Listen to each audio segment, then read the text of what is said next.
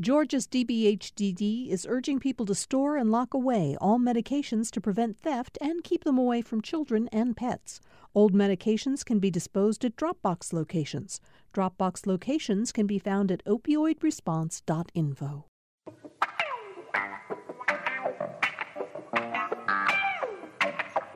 Hey, welcome to uh, Political Rewind. I'm Bill Nigut. Glad to have you uh, with us uh, today. Uh, we've outsmarted ourselves on today's show. I want to start by saying we knew that today was going to be a really important day down at the state capitol. Uh, today was the day that the Senate was going to vote and is going to vote now on the election bill, which will establish the uh, basis for how they're going to go out and buy election voting mm-hmm. machines, mm-hmm. essentially, right, Greg Bluestein? You got it. So we thought, well, this will be great because on today's show, we were going to have Senator Jen Jordan, the Democrat uh, from North Atlanta, and Mark Rountree, the uh, head of Landmark Communications, and also somebody who's worked with Brad Raffensperger, Secretary of State, who has one point of view on the election machinery, and Jen Jordan and Democrats another. All right. All that said, we're going to get to a real conversation about it in a minute. The problem is, Greg, that the Senate is still debating the the machinery, you know, and Jen Jordan is down at the state capitol. And it seemed the stars were aligned because it's the only bill on the calendar. Yeah. And you know, usually yeah. these things take a couple hours, but um, this is a big bill and it requires a lot of debate, and they're still debating. So uh, Jen is down there. She's already notified us that she's stuck for the time being. We're hoping to get her on the telephone in a few minutes. So. Uh, in the meantime, we, we will start talking about this bill, but you know, we care a great deal about having balanced conversations on the show, and we will always do that. But we don't have a Democrat uh, on the on the show to argue with you, uh, Mark Rountree. What does that mean? Do we have to just um, pepper you with tough questions? It's the Republican comeback. that is no, Mark. No, that's not. That is Mark Rountree. He is the president. I think I'm right to say you're the founder of Landmark Communications, a consulting and yes. polling firm.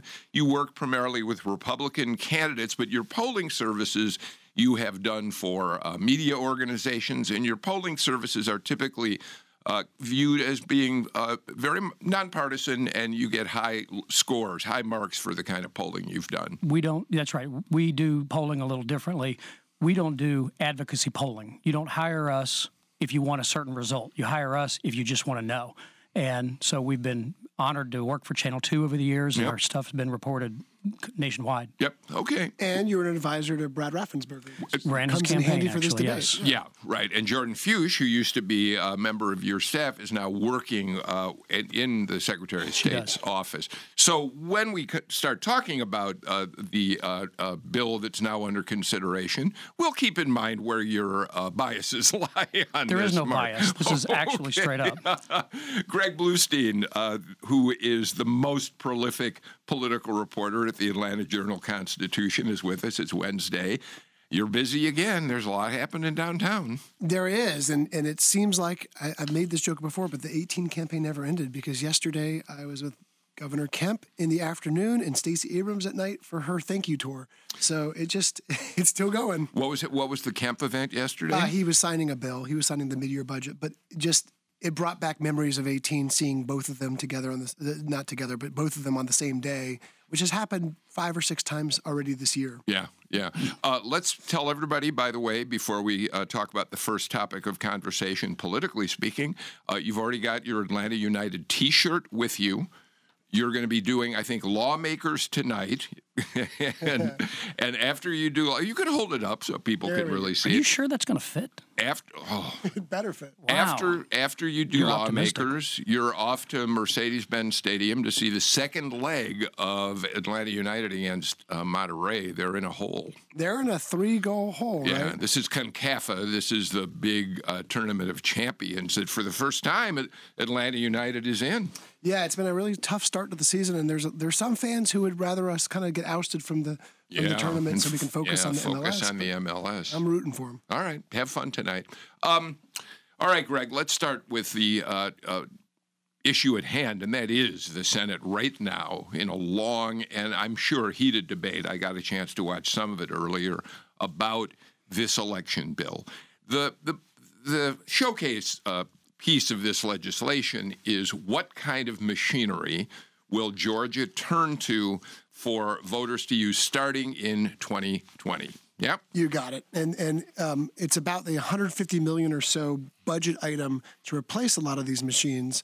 Um, the Republican backed measure would replace them with basically electronic machines that would spit out ballots that you would then ch- cross check to make sure that those are the people you voted for and then put into a machine to tally it.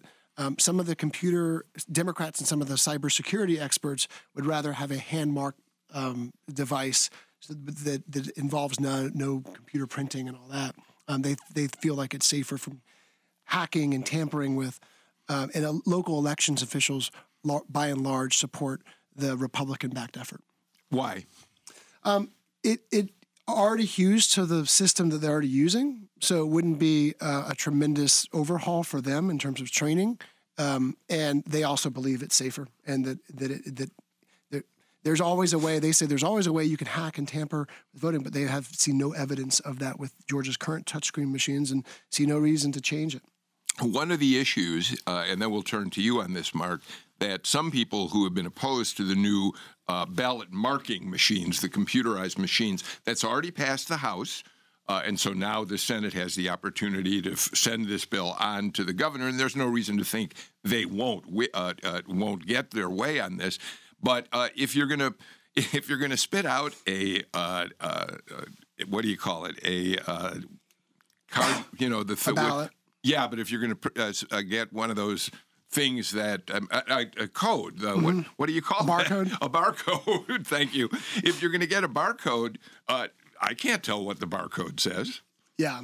Um, there are certainly those those questions, and it's also become such a heavily politicized uh, debate too because of last year's election. Yeah, and it does more. By the way, it, it, it goes far does far more than just uh, change how the the voting system is tabulated.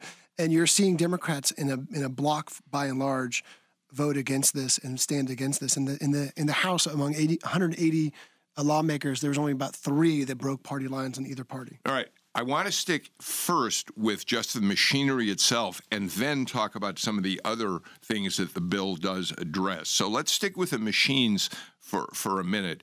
Um, Mark, it is interesting that cybersecurity experts, one of whom was on the commission that Brian Kemp appointed to study how we should uh, uh, vote in the future, and a number of others have said to legislators you, sh- you should go to hand marked ballots because any kind of computer voting uh, it, it, risks some sort of interference, some sort of manipulation. Uh, how do you respond to that?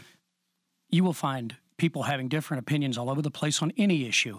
But in reality, if we're going to go back to hand marked paper ballots, we're going to go back to Bush versus Gore in 2000. Uh, there, there is no question that Georgia has had a decent system you can argue about the details, but for the last 20 or so years, 18 years since uh, Cathy Cox, a Democrat, put electronic machines into the field to do the voting systems. Um, what I think a lot of people are missing here is that if you look at when those machines were implemented, those electronic machines, the concept of drop off voting among African Americans ended at that point. Prior to the machines, prior to the electronic machines being indu- introduced in 2002, I think it was, um, there was a significant number of African Americans that would go into the voting booths and they would stop voting about halfway down the ballot. So, those of us who do campaigns a lot, and I, I, I assume, Greg, you're familiar with all this, um, drop off voting was a, it wasn't a problem because it was their right not to vote, but it was a problem because there were a lot of people not voting all the way down the ballot. This ended that. Okay, so wait a minute. I, I, Jen Jordan, by the way, is now on the line, and I want to get to you in a second, uh, uh, Senator. I'm glad you could join us. But before we do, I, I really need to f- follow up on what you just said. Yeah. I, I have never heard voting drop off in terms of looking at the ballot. Uh, in terms of race, I've heard you know, there's anecdotal evidence that Republicans tend to stop voting higher up than many Democrats do. I've never heard evidence today, that African Americans are involved in that. T- today, Democrats drop further down the ballot than Republicans, and that is exactly the point. The weird situation with this fight is that if the Republicans get their way, it actually hurts them electorally but it's still the right thing to do. We, because what electronic machines do is it speeds up the lines. It's actually cheaper to run. Drop off becomes less of a factor.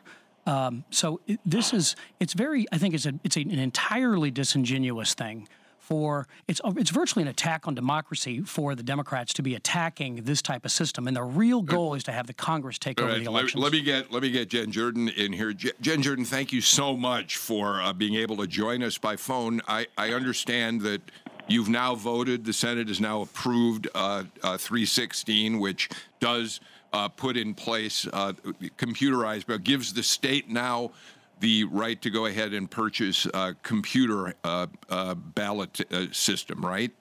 Yeah, um, basically, upon a, a party line vote, um, all the Republicans voting for uh, the bill and all the Democrats voting against. So, you know, it's a little disappointing, um, especially in light of the fact we don't know what the financial implications are going to be. And I think that's one of the most important things here. Um, you know, I think that the there was no fiscal note associated with the bill, which is required under the law and also by Senate rules. And then also the latest news, which is basically that a lot of, I mean, millions of dollars um, every year is going to be offloaded um, to the counties, which are going to end up invariably being passed on um, to local taxpayers. So it's one of those things where there hasn't been a lot of transparency with respect to this process, and it seems a lot more vendor driven than voter driven, um, and that's a problem. You know, Greg, I just looked at uh, GPB News. Uh, our, our, reporter Stephen Fowler just published a story uh, looking at all of the different uh, uh, companies that want to get involved in in uh, creating mm-hmm. RFPs to to be able to sell us their machines. And there's not a whole lot of specificity no, in the not. earliest data to to confirm what Jen is saying they're giving very vague numbers uh, in this this stage of the process, at the stage at which the House and Senate had to vote. Uh, we'll get more details when the when the actual RFPs come through. But what about the fact that that, that they're so vague? Yeah, um, Fowler got uh, the RF. I guess it's called RFI technically, but yes. he got the requests from about five or six, a half dozen or so different companies looking, and Georgia set aside a, about 150 million dollars for this.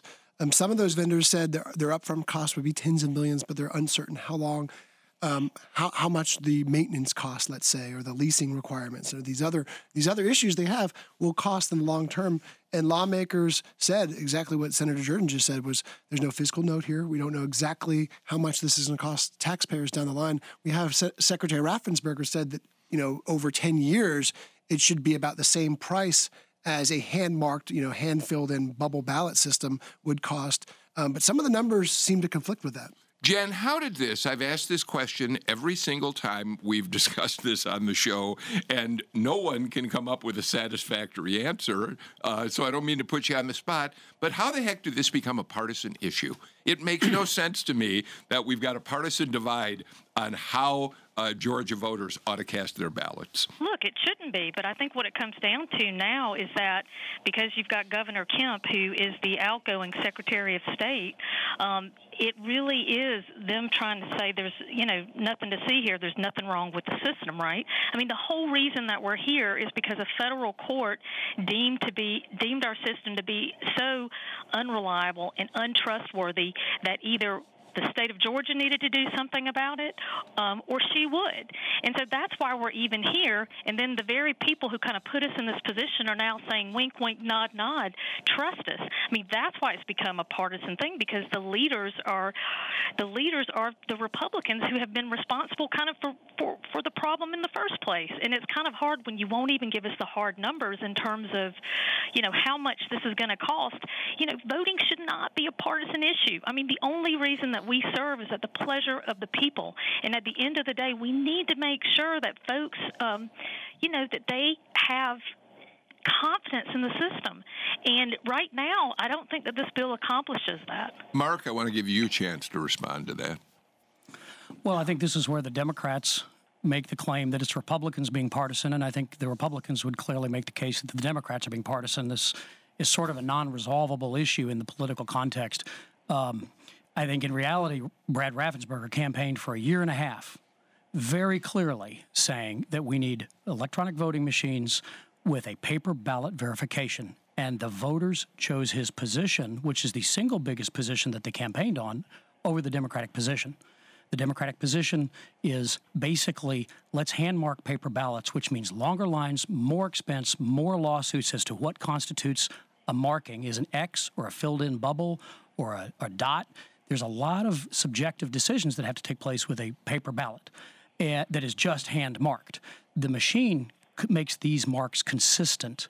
And it, it makes it more difficult for Democrats to do what they did at the end of the last election cycle, which is just sue, sue, sue, lawsuit, lawsuit, and none of it worked. It all failed.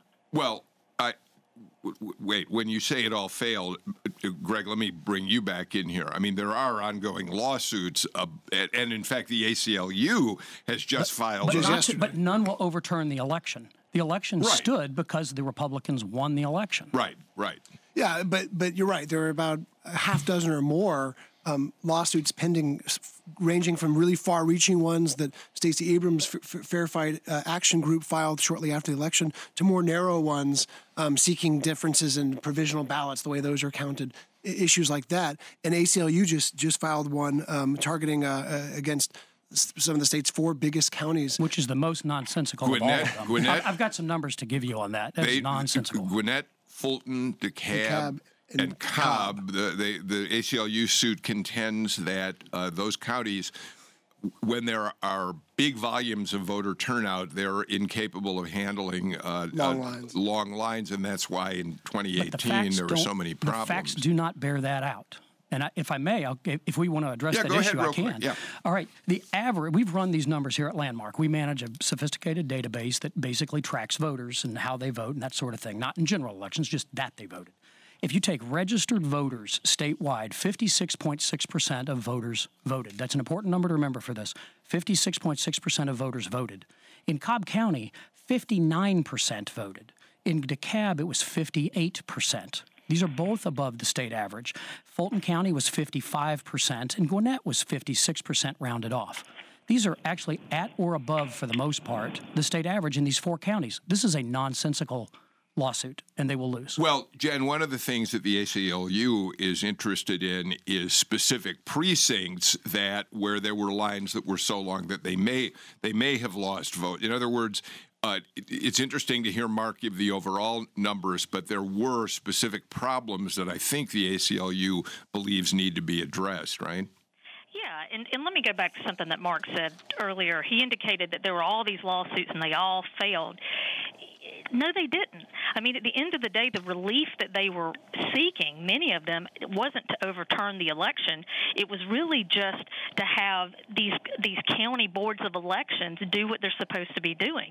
And the fact that there had to be so many lawsuits filed just to give people um, the opportunity to have their vote counted, it, it it kind of just underlies what the problems are. I mean, if you actually look at all of the lawsuits that were filed that aren't currently pending, I think 95%, if not all of them, were successful at the end of the day um, because of some of the things that were happening at the local level. Which so, is why we don't need new legislation. There were ha- the micro lawsuits were handled, but the macro lawsuits that were attempting to overturn the election were laughed out of court. All right, let me do this. Um, the bill has passed the Senate. It is now on its way to the governor's desk for signature.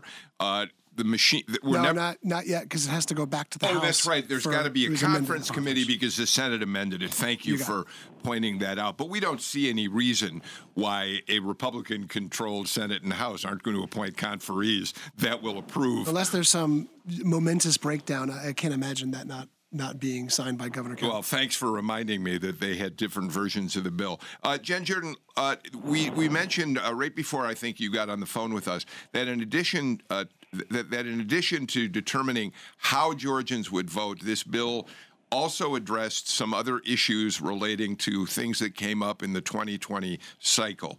Are were Democrats happy with some of the language in the bill that addresses uh, some some of the problems that we saw? It, I assume Democrats don't think it went far enough.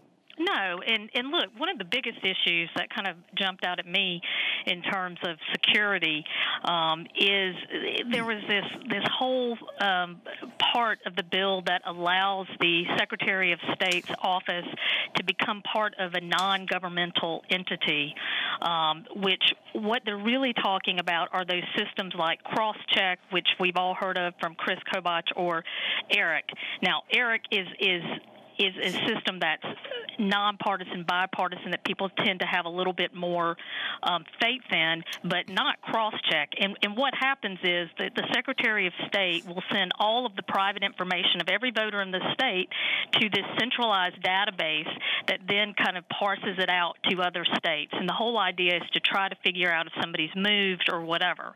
Um, but the ultimate result is usually incorrect, um, people getting bumped off the rolls and and also let's talk about the fact that we're sending all of the personal data of our voters to an unregulated, non-governmental entity that the state has absolutely no jurisdiction over. I mean, that's one of those things that kind of got put in there that really didn't have a lot of light shined on it, and and it's a problem.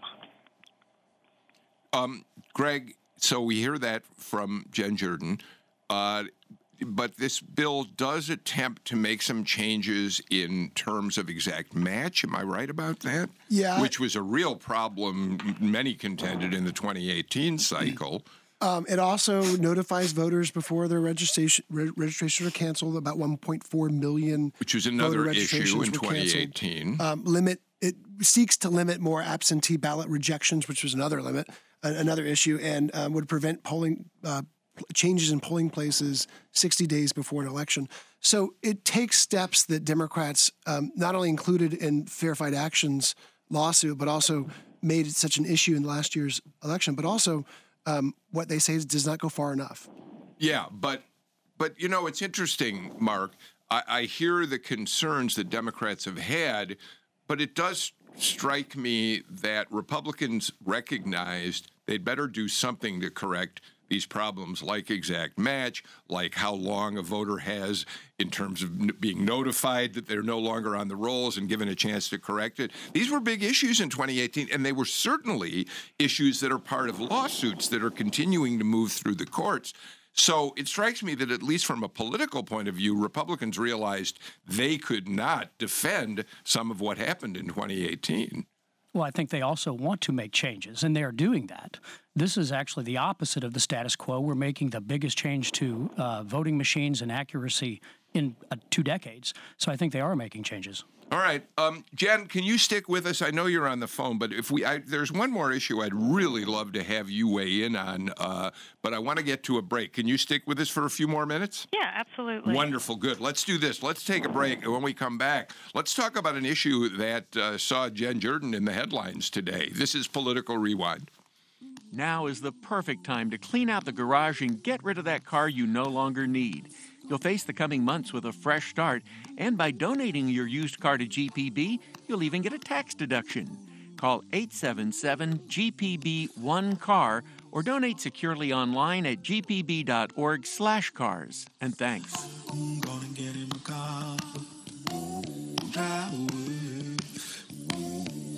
So far. For years, Chinese companies bought plastic trash thrown out by Americans and recycled it. It was a huge business and profitable. There were brokers going around the globe buying up every scrap of plastic they could find and paying top dollar for it. Now China's banned the imports, so where's all the plastic going? Listen for that story this afternoon on All Things Considered from NPR News. 4 till 7 on GPB and GPBnews.org.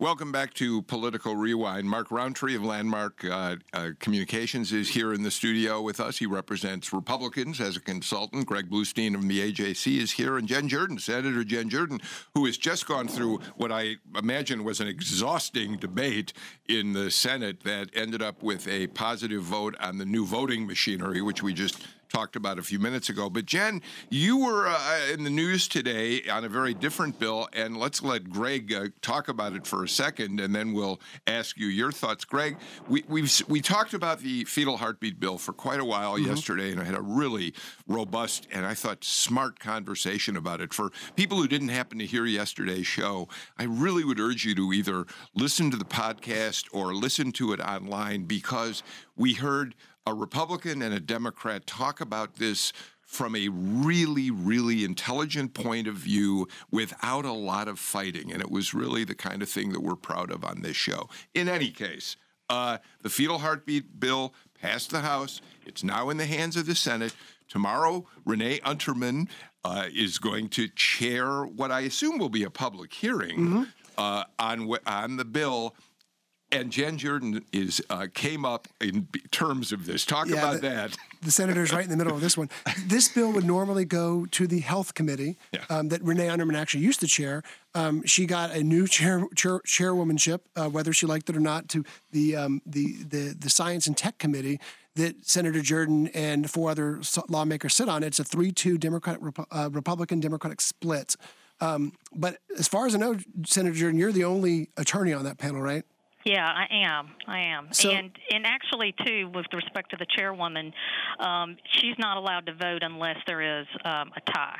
There so, you go. So what we were picking up word yesterday, and actually the day before yesterday, was that um, the, the, lieutenant governor and the Senate Republican leaders have power to appoint ex officio leaders. Anyone they could appoint anyone to join committees ad hoc like this. Um, sometimes they just do it if they don't have quorum. In this case, it's probably for a different reason um, to make sure that they have the votes and also to make sure that they have at least uh, one attorney on the Republican side on that panel um, to in my view at least, to counter Senator Jordan. Um, so uh, we've heard two names, Senator Ligon and Senator Cowsert, both conservative Republicans, both attorneys.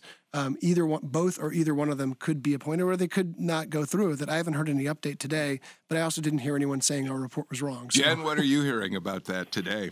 Um, I'm hearing the same thing. I mean, it's it's interesting because they chose to bypass the Health and Human Services Committee um, in the Senate, which actually has physicians and healthcare providers on it, um, and send it to Science and Technology.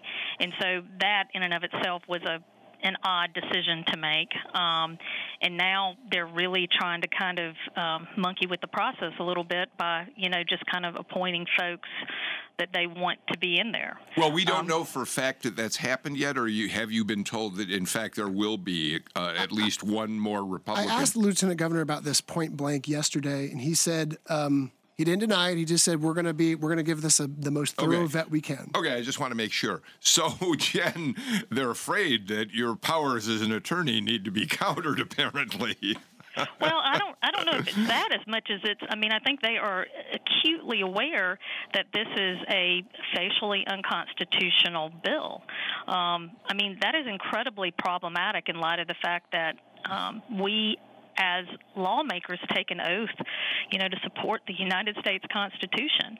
And, um, you know, it, it's one of those things where they are pushing a bill that they know to be unconstitutional, and um, for really political reasons. Well, and so that's that's that's a little you know that's a little that's a little tough. Okay, let me pick up on on that, Mark. Um, number one, uh, we have good reason to believe that in fact the state of Georgia does want to test the constitutionality of Roe v. Wade. So when Senator Jordan says it's an unconstitutional measure, she, uh, the Republicans are hopeful that this will be a test case that can go to the Supreme Court, and they'd love to see Georgia be the case that decides Roe once and for all. Right, and I I, uh, I do understand the senator and her point that she does genuinely believe it's unconstitutional. I think we can a- absolutely accept that at face value. I think Republicans don't necessarily accept that.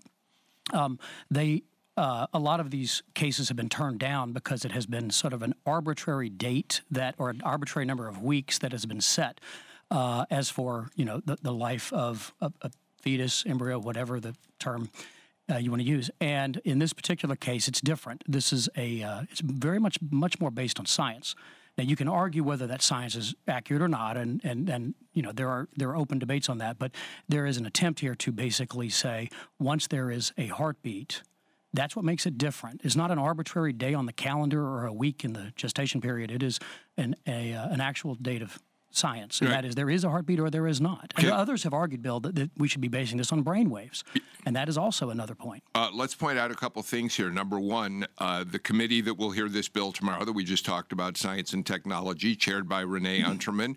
Couple of things to point out there, Greg. Number one, Renee Unterman has been one of the fiercest advocates of uh, abortion restrictions in the legislature for as long as she's served in the legislature. And number two, while it's a little unusual that this bill would go to science and technology and not health, it appears that the Senate understands that it doesn't look really good for them, the Republican majority, to send this to a bill, a, a, a committee dominated by men. Exactly. And she's one of the two female Republicans in the chamber. And there's a lot of hand wringing after that last week's very emotional, tense House vote that a lot of the Republicans who went up speak against the bill were, were men. And they had very, you know, they had their reasons to do that. And Ed Setzler, the bill's sponsor, talks emotionally about how he was adopted and think, you know, he was thankful that, of course, that he, you know, he was able to be adopted because his, his mother didn't, didn't, uh, you know, st- still, still gave birth to him.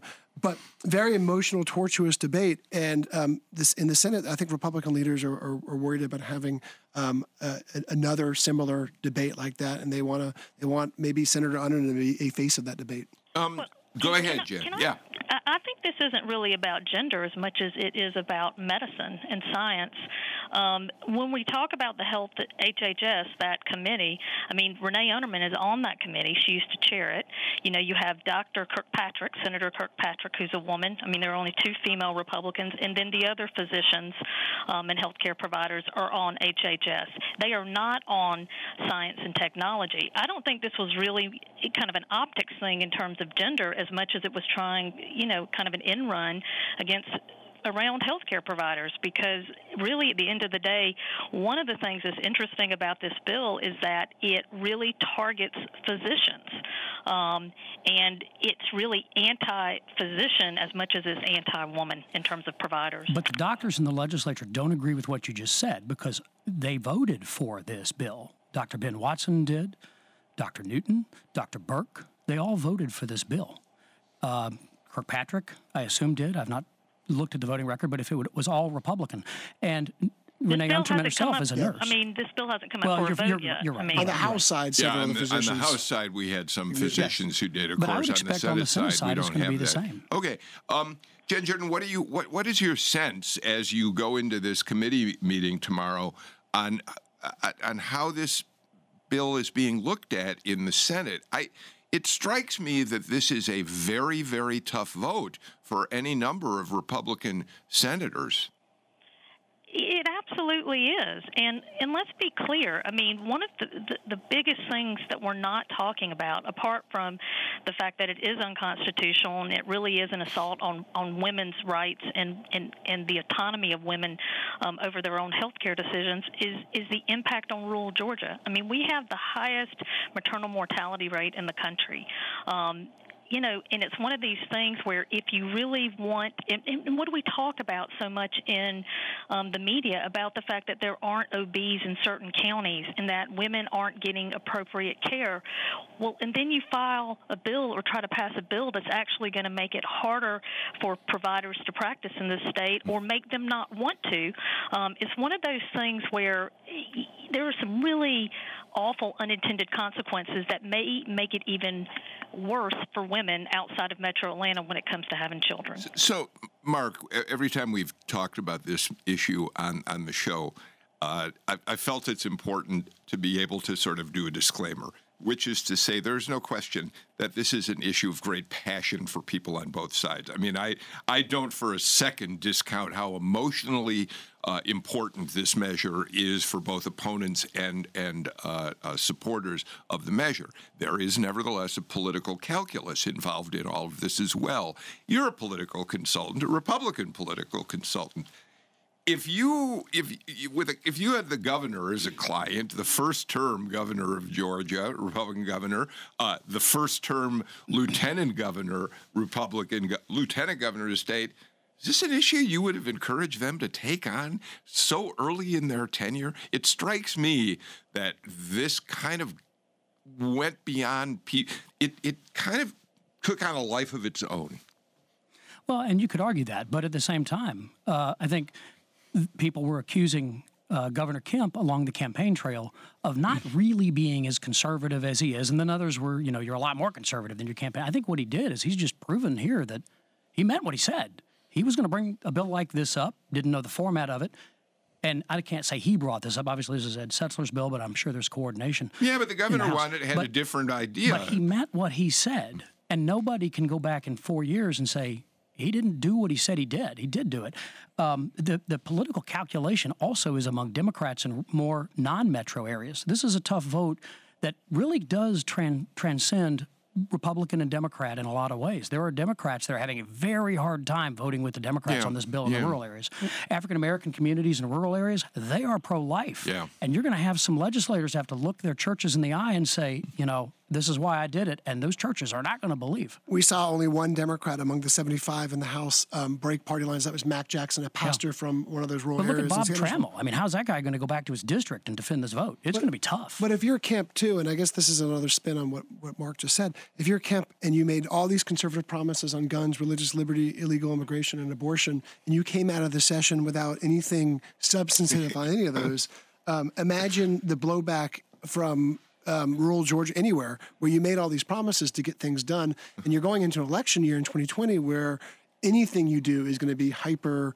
I mean, it's already getting a lot of attention, but it'll be even more attention next year uh, ahead of November. Well, I get that argument, Greg, but if you're going to have to choose several of the conservative issues on which you ran your campaign, Yeah. I'm not sure this is the one I would have gone for first. That's why the trigger bill that he first came up with, um, which essentially didn't, you know, do anything. It, it- was uh, completely predicated on Roe v. Wade being overturned, which may or may not happen. And even if it happened, you still had to go through another vote in order to enact the changes that the Governor Kemp's bill proposed. So if you that that's why that seemed like a solution to to do something, but not necessarily go to, go uh, you know, to the to the limits that his conservative supporters. well, that's what I meant when I said this Yeah. sort of has taken on a life of its own. I, I was surprised. yeah. I mean, I, I was. I I started hearing rumblings about it um, the night before the vote, and um, and I knew that you know the the big question was going to be whether the speaker would let the vote go forward because um, once Duncan and Lieutenant Governor Duncan and Governor Kemp both. Um, uh, unequivocally supported it. Then the ball was in Speaker's court, and I got the sense that he did not want to, but his caucus did. Jen, what's it like? What's the pressure like down there on both sides of this? What about the lobbyists that are descending on uh, the Capitol over this? So you you've got the the usual folks, but what's kind of interesting in terms of what uh, Mark was saying is that. Um, Really, on the on the right, on the far right, um, they don't think it goes far enough. Um, they don't like the fact that there were exceptions for rape and incest added to the bill, and then also in committee, um, Sharon Cooper, Representative Chairwoman Cooper, added a medical futility clause as well. And so for those on the right, they don't think they don't think that the exception should be in there for medical futility for rape or for incest. And so I'm going to be interested to see if you know there is some attempt to amend the bill to try to take those exceptions out um, in terms of on the Republican side. Um, and then the pressure on our side is you know, look, this is this is just a ba- I mean, it's a bad bill. I mean, in terms of constitutionality and in in, in terms of women's health.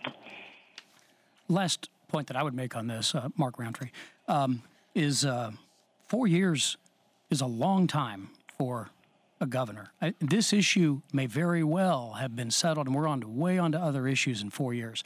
So I think what the part of the mm. decision making is here is what what were we talking about here, Bill, four years ago? Name a state issue. Name one.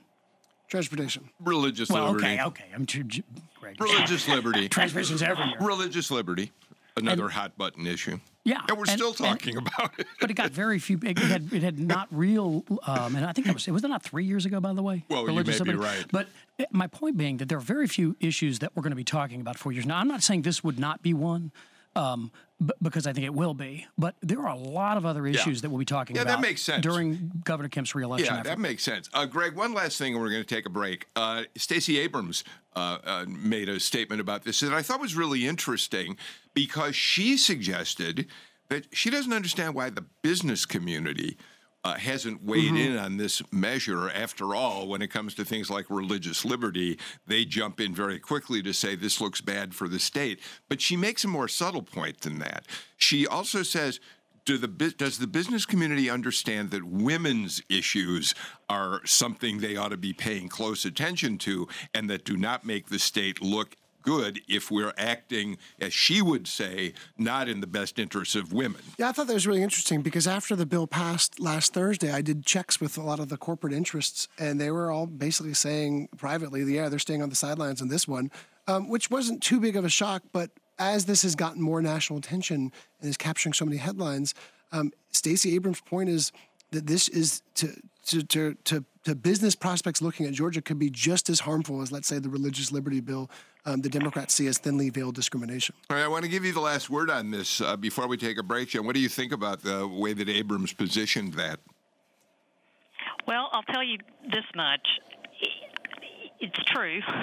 But one thing that they haven't paid attention to in terms of the business interest is that it opens up a whole new area of litigation. Um, I've tried to talk to the business interests because I don't think that they have kind of I don't I don't think anybody's paid attention to the bill to realize that there is now um, going to be um, a civil action for wrongful death um, for anyone who causes a miscarriage basically at six weeks or plus. And that can be a corporate entity. Um, think about the uh, what can cause a miscarriage. The, the number of things: caffeine, pesticides, all of that type of stuff. Those are all things that businesses do. Um, and in terms of you know, opening up a Pandora's box when it comes to lawsuits against businesses, um, and that's what we always talk about in terms of making this a good place for business. Is is this whole idea of not being able to sue to sue a business. I mean, we're going in the opposite direction with this bill. All right. Well, we're going to watch this very closely when it comes up. Uh, you're late mid mid afternoon. I think three o'clock tomorrow afternoon is when your uh, committee meets on this, uh, Jen Jordan. Uh, let's get a break out of the way and come back with more on political rewind. On the next Fresh Air, why are emergency room visits so expensive? $60 for ibuprofen? And why are the costs so unpredictable? We talk with Sarah Kliff, a health policy journalist for Vox, who collected ER bills from around the country and then got the stories behind the bills. Stories of hidden fees, high deductibles, out of network doctors, and more. Join us. Fresh Air is this afternoon at 3 on GPB and GPBnews.org. My name is Chuck Reece. I'm the editor of an online magazine called The Bitter Southerner, I've seen decades of misconceptions about the South from the Beverly Hillbillies on down.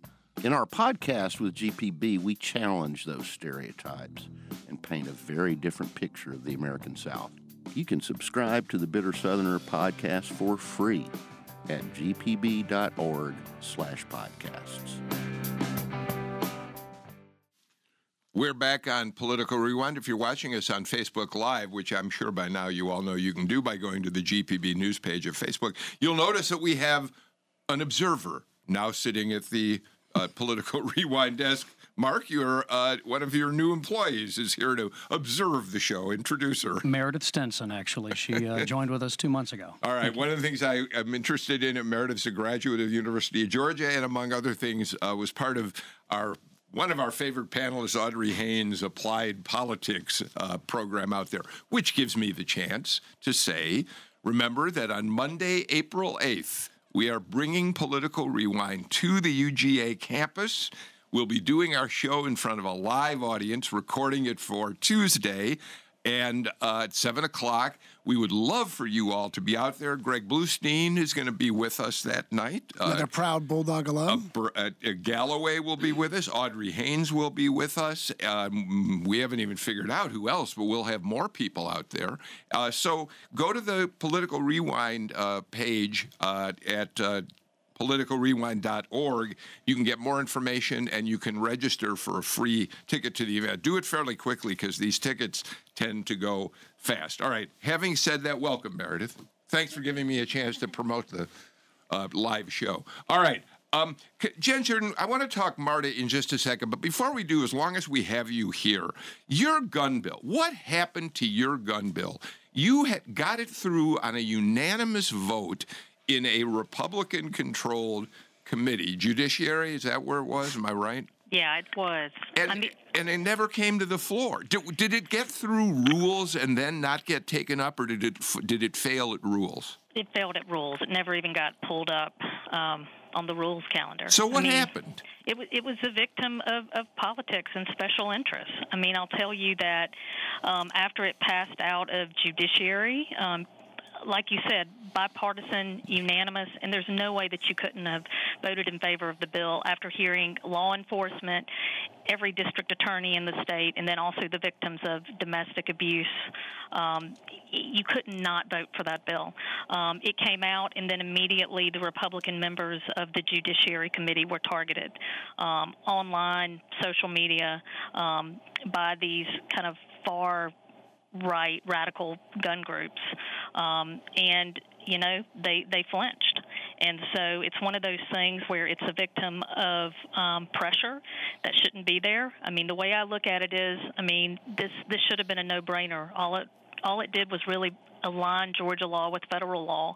Um, and when law enforcement tells you they need it, and then domestic abuse victims say that it would help protect them, um, but it fails because of political pressure. I mean, we, we've got to start kind of looking at our The- priorities. The, measure would simply take uh, uh, weapons, or you, it sounds simple, uh, take weapons away from uh, uh, uh, people who have been accused of domestic violence or have been it's convicted. convicted. Convicted. I'm sorry, of course, So- convicted so of domestic violence. Currently, at the federal level, that's the law, and all state law enforcement were asking for was for us to align the state law with the federal law Okay. because they have their hands tied, and so it seemed, you know, like a very reasonable um, measure, but um, you know, it didn't make it. All right. I want to. Uh, so, first year of a biennial, which means your bill is still there, and I'm assuming you're going to be working as hard as you can to try to get it uh, back uh, next year when you go into the second year of the biennial. Yeah, absolutely, and hopefully, you know, I mean, every every year things have changed, and so hopefully, maybe next year we can get it through. Okay. Mark Rountree, let's talk for a few minutes about uh, your neck of the woods, Gwinnett County. We're still in the middle of early voting on the MARTA referendum. The actual election day is next Tuesday. Uh, early voting numbers continue to favor a no vote on this thing. Is that your sense of it? It's definitely that way. Um, yeah, I, I think it's fair to say that Gwinnett won't be Margaritaville. How about that? Um, Oh, I know. my God. How do you like that? I had to drop Jimmy Buffett in there somewhere. All right. But no, I, it, right now there are uh, 24,500 people who have voted. There will be 33,000 people, probably give or take, that vote early. Um, probably 60,000 total will end up voting. It's not going to be small. This is actually a significant number of voters. This is larger than a Democratic or a Republican primary in Gwinnett. Um, and right now, it's I think it's probably failing 58 percent, maybe 60 So percent. it's a pretty big fail number. Um, will voting day numbers tend to favor the yes vote? That is remaining to be seen. Um, people who have already voted, though, are more passionate, and they are the ones that you know they're they're ne- definitely more negative. It could get a little more positive on election day, but I'll be I'll be candid. I don't I don't because there's no candidate on the ballot. This is really hard to determine who's going to vote. That's the hard part with polling. Uh, that is is really actually difficult to. there's no real precedence for something like this in Gwinnett that's recent where polling was done. So there's it's hard to determine. But you're probably going to get, we think, about 27,000 people that vote on election day. Greg, uh, and there are counties around Metro Atlanta, especially, watching this very carefully. There are counties that are ready to move forward with some sort of transit plan. If it goes down in Gwinnett, it's going to be a long time before anybody tries it in, say, Fulton, Cobb, Cobb or County. wherever. I yeah. mean, Cobb County is probably the county that's watching it the most Yeah, closely. yeah. And if it's a big margin, you know, if we're if we're in landslide territory, certainly. If it's closer, though, remember there's a there's a county commission election coming up, and there could very well be a new um, Gwinnett County chairwoman or man um, in a, in a few years. So this you could see this come back up with a, a whole new de- redesign. But if it's a big margin, it's going to be a lot harder to make that case. And you know, one of the things that this is this is arguably near the end of the rail generation. We're building a technology. This is, this is just the, the negative take on it. This is a technology that's been around since the 1800s, and we're about to go into the advent of driverless cars. We could look back on that. This it would take 15 to 20 years to build this line. Even the proponents say that.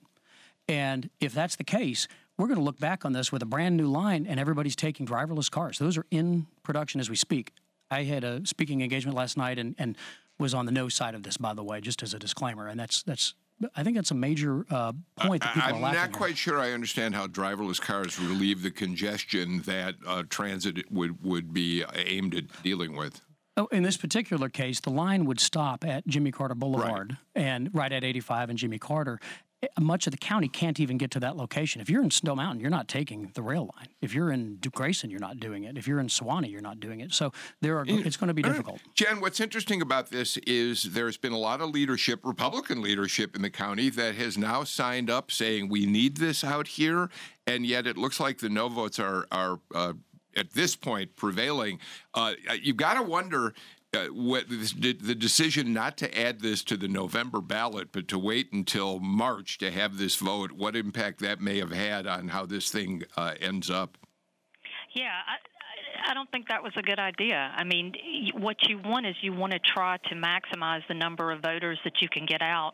And during general elections, you have candidates, you have political parties, you have all these entities trying to get various people to the polls one way or the other for, for various reasons. Um, but you maximize the number of people that are going to vote on something. And so, um, you know, if this fails, I think that's going to be one of the decisions that people are going to point to as, as part of the reason.